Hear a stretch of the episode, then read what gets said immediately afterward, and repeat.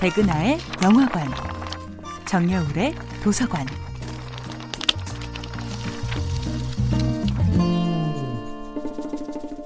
안녕하세요. 여러분과 아름답고 풍요로운 책 이야기를 나누고 있는 작가 정여울입니다. 이번 주에 만나볼 작품은 서머셋 몸의 달과 육펜스입니다. 어느 날 갑자기 예술가가 되고 싶다는 이유만으로 모든 것을 버리고 떠날 수 있을까요? 달과 육펜스는 정말 어느 날 갑자기 자기가 가진 모든 것을 내려놓고 떠난 사람의 이야기입니다. 주인공 찰스에게는 부족함이 없어 보입니다. 누가 봐도 완벽한 중산층의 안정된 일상. 증권회사의 유능한 중개인이자 모범적인 남편, 사랑스런 두 아이의 아빠였지요. 찰스 스트릭랜드에게는 그를 신처럼 떠받드는 매력적인 아내가 있습니다. 그러나 그는 아무런 후속 대책도 없이 가족을 떠납니다. 게다가 그는 어디서도 화가의 재능을 인정받은 적이 없었습니다. 그는 예술가로 성공할 수 있다는 어떤 보장도 없이 어느 날 갑자기 집을 나가버린 것입니다. 스트릭랜드 부인은 매력적인 여성이고 훌륭한 인격을 갖춘 사람이지만 남편의 갑작스런 가출에 당황할 수밖에 없었지요. 부인은 젊은 작가이자 이 소설의 화자인 나에게 부탁을 합니다.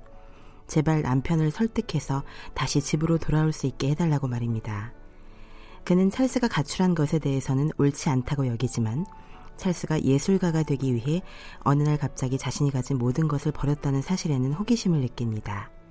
찰스의 집에는 잘 정돈된 행복이 있었지만 젊은 화자인 나는 좀 더 거칠고 매혹적인 삶을 원했던 것입니다. 만약 예술가가 되고 싶다면 그 어떤 일상의 중력도 경제적 압박도 벗어날 수 있어야 한다고 찰스는 믿었던 것 같습니다. 그는 안락한 생활을 버리고 기꺼이 가난한 예술가 지망생의 길을 택합니다. 문화생활은커녕 월세와 끼니 자체를 걱정해야 하는 상황 속에서도 말입니다. 그는 절망하지 않고 오직 어떻게 하면 자신이 원하는 그림을 그릴 수 있을까를 연구하지요. 그는 너무 무뚝뚝하고 말이 없어 지루해 보이는 사람이기도 하고 자신이 충분히 누릴 수 있는 세련된 사교계의 라이프 스타일에 적응하지 못하는 사람이었습니다. 그는 이제 가난한 예술가 지망생으로 전락하지만 그에게서는 어쩐지 눈부신 광휘가 느껴집니다. 찰스는 가족과 직장 모두를 잃어버렸지만 이 세상 무엇과도 바꿀 수 없는 자기 자신을 찾았던 것입니다.